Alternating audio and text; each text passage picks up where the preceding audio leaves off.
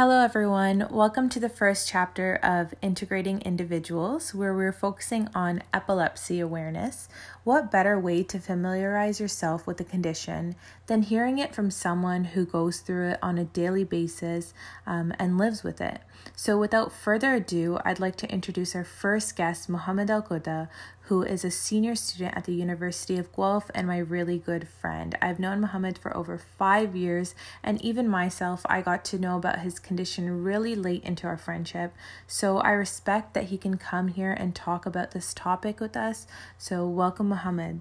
Hi, Ikra. I just want to say that I'm very happy to be here. I want to thank you for having me on um, because uh, this is, for some reason, in our society, is very taboo, and it, when it shouldn't be. And I want to spread, help spread more awareness about um, people with epilepsy and what they have to go through. Not a problem at all. So, Mohammed, my first question for you would be what type of epilepsy do you live with since there's so many variances, and how do you manage or treat your condition? Um, well, the type of epilepsy I live with, um, I believe the medical term for it is called uh, it's called focal epilepsy, and um, it, it, so it's it's a partial it's a partial disorder. It's a complex partial seizure disorder.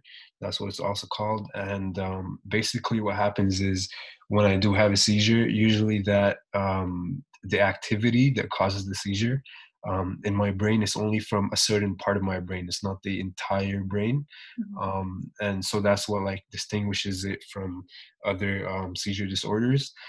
Mm-hmm. Um, and in terms of in terms of uh, treatment and uh, management, um, in terms of treatment specifically, there's really nothing much that you can do other than um, or depends like if you if you're talking about cure then there is no specific cure other than to um c- completely like always have um med- medication. I have medication twice twice a day every single day. Mm-hmm. um i've been doing that uh, for quite a while now. I believe also that I'm, I'm really sorry that i didn't mention i've been suffering from epilepsy since i was 11 years old. So ever since then i've been having my medication um, almost sometimes three times a day, sometimes twice a day. Um, ever since then, every single day.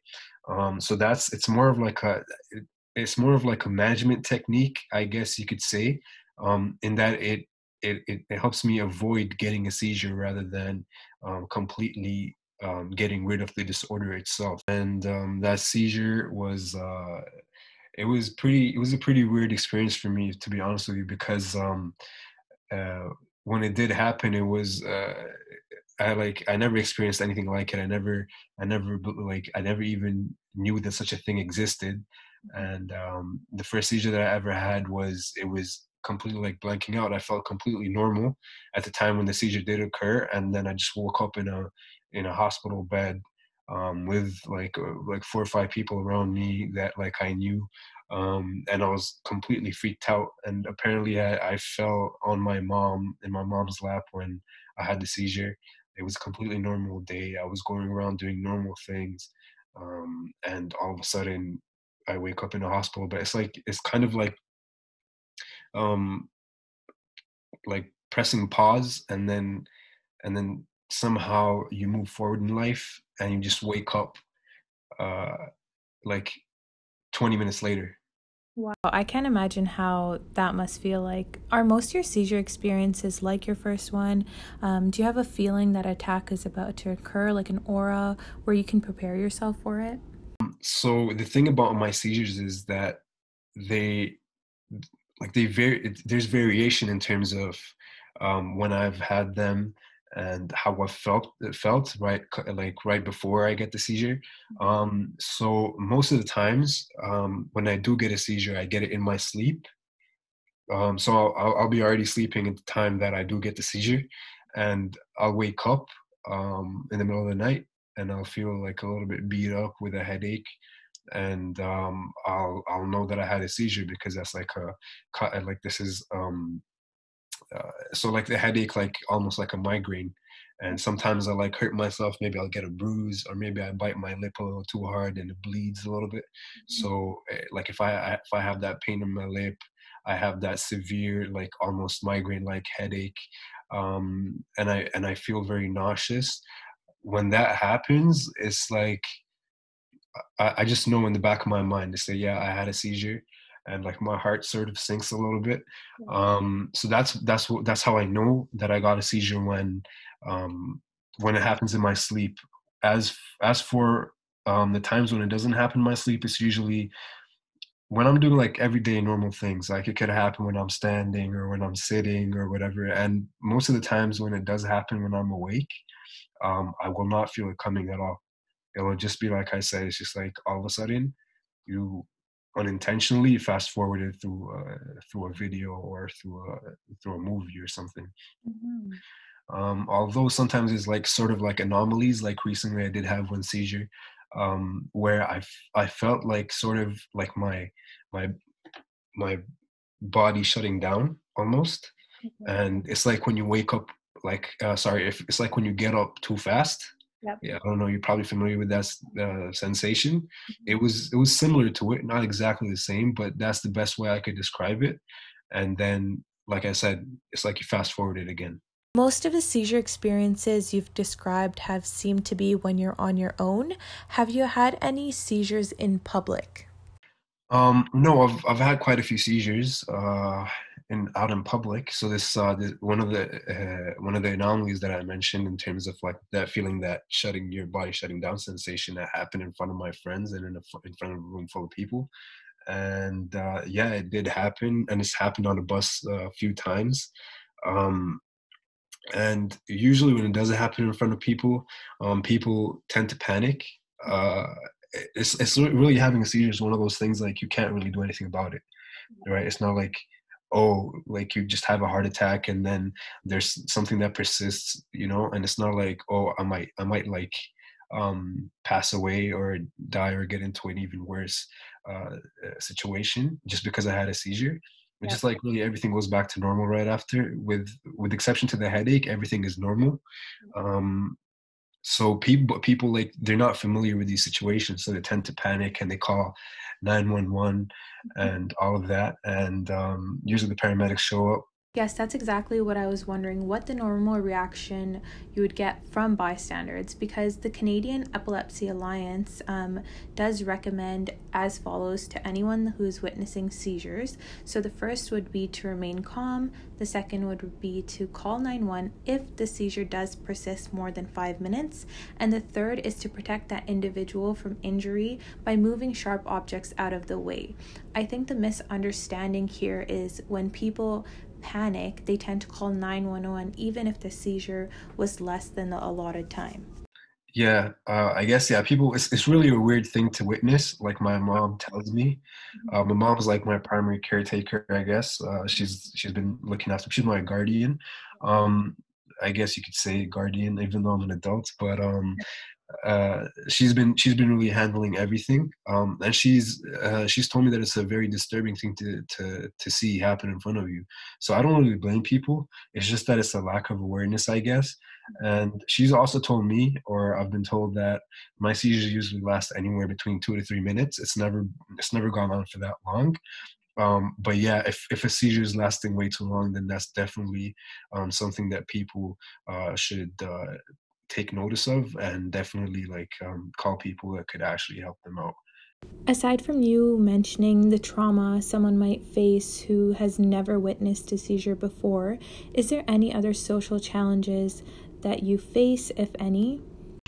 In terms of social challenges, uh, it's like, for example, going back to the to the cases where um, I've had seizures in uh, public um, usually when I do wake up from these seizures, uh, and there's like people around me that I don't know, or people that I even do know, um, and I wake up and everybody's surrounding me, and they're they have their they're horrified, right? It's uh, they wake up and like I guess for them, from their perspective, like rightfully so, because like I said, it can be disturbing.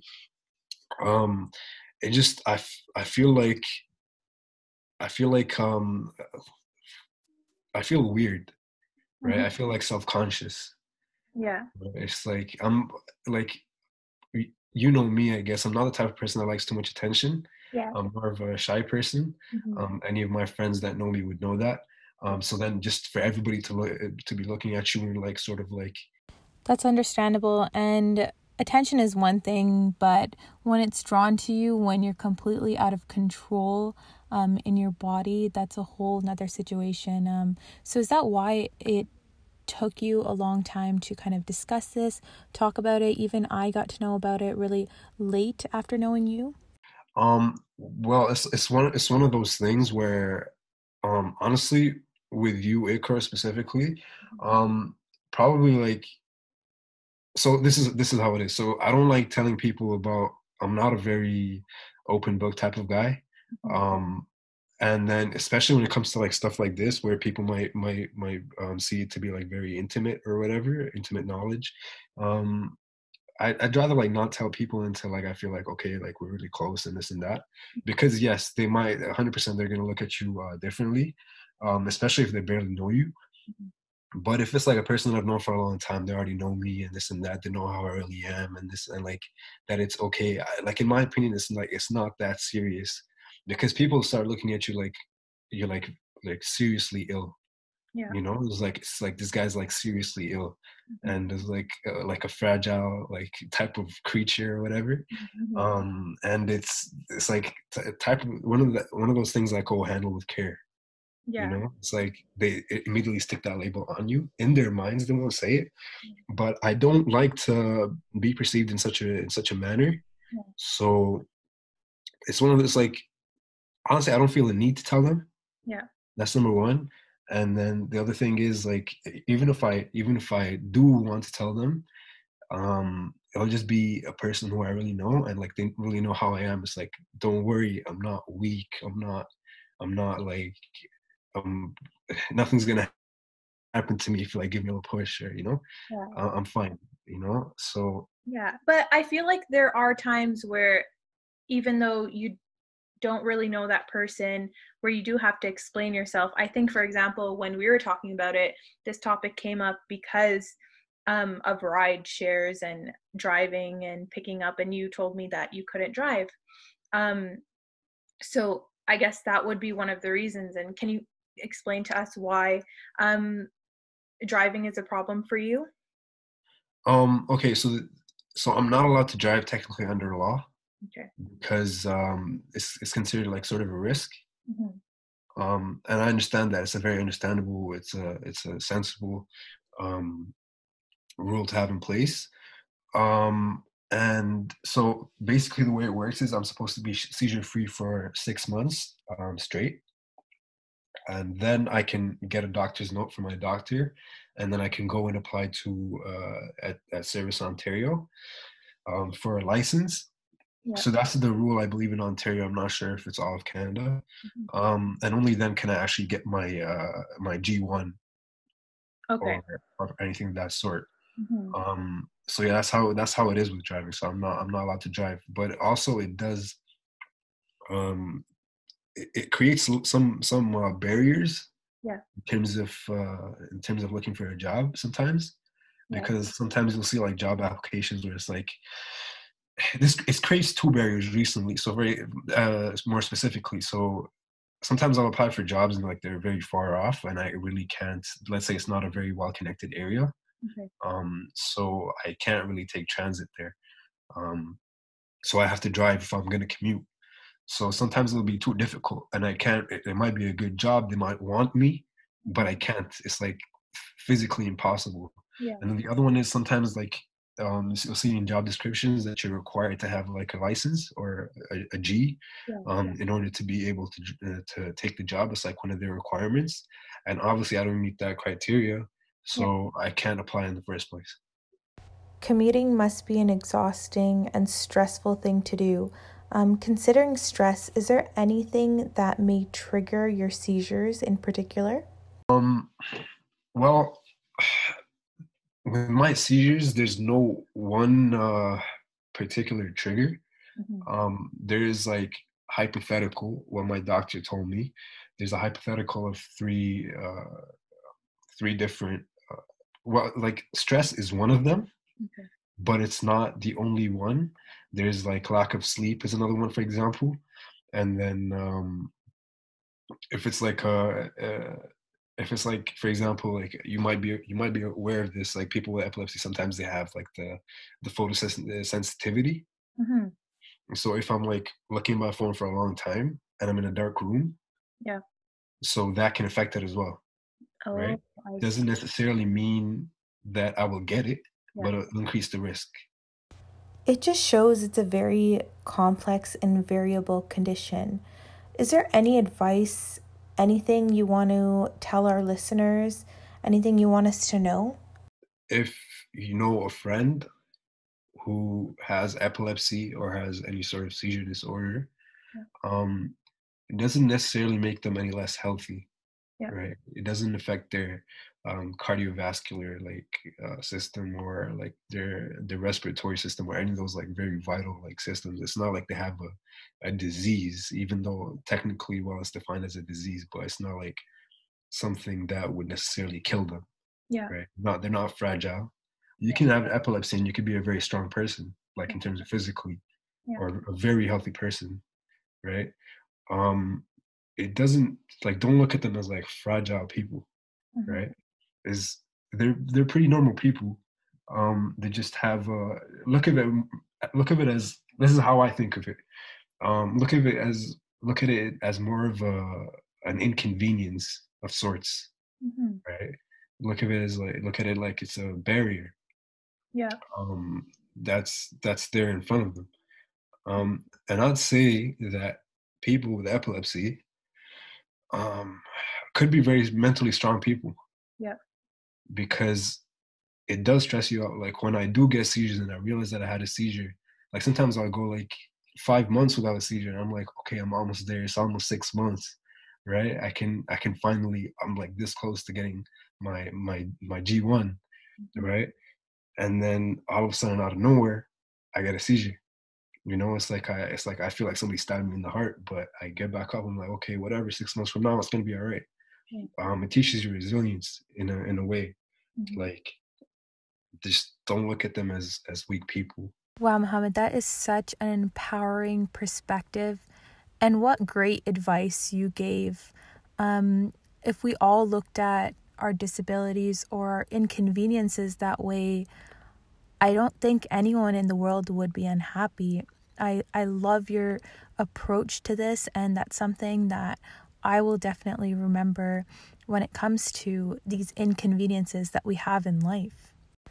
I think you having that perspective is wonderful, but I think we need to do some work on our end as well. So, us as society, us as Canadians, need to change our mindset about epilepsy and educate ourselves more, change our social systems so we can increase inclusiveness. So, for example, workplaces not having it necessarily mandatory for you to have your license and providing other accommodations. Yeah for sure especially um given that um there's so many other like canadians as a society have overcome like a lot of um like like they got they got rid of a lot of stereotypes surrounding like certain mental illnesses uh, for example that's like that's one example and there's so many other diseases that they got rid of their stereotypes so i think we're moving in the right direction um, but unfortunately uh, epilepsy is not one of those um, diseases that gets um,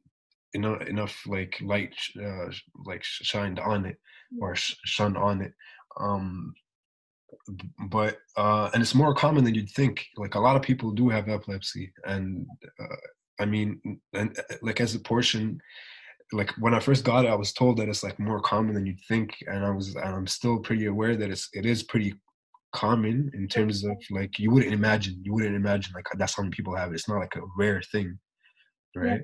People people don't know about it. Like you know, i'll talk to a lot of people and i'll tell them yo this is i have i have epilepsy. And like what's that? And then i just have to explain to them it's like oh yeah it's this disease where um you know i get seizures and this and that. And uh and it's like it's like whoa there's something like that that exists. And i'm not gonna lie when i was 11 years old i mean i understand because i was like a kid I didn't. I didn't even know that something like this existed. Like I was like, "What the hell is a seizure?" and stuff like that. Um, yeah, but like, so I understand it, but it shouldn't have to be that way. It really shouldn't be. And that's why we're coming together today and we're discussing it so we can see if we can change and move forward in the right direction, like you were saying. But Mohammed, thank you so much for sharing your story and thank you so much for coming on here and educating our listeners. Thank you so much for having me. I really appreciate you having me on here. So that's the end of today's chapter of Integrate Individuals. Um, today's episode has left me feeling much more knowledgeable after hearing about the reality of living with epilepsy. As we can see, even in the 21st century, the social attitudes have not changed as much as we hoped they would, still creating barriers and making these individuals feel discouraged and dispirited to openly share their condition. Um, it's not going to be easy, but seeing how much resilience and how strong Muhammad is, we should learn from him and be as motivated as to create change. So, thank you for tuning in, and this is Ikra signing off.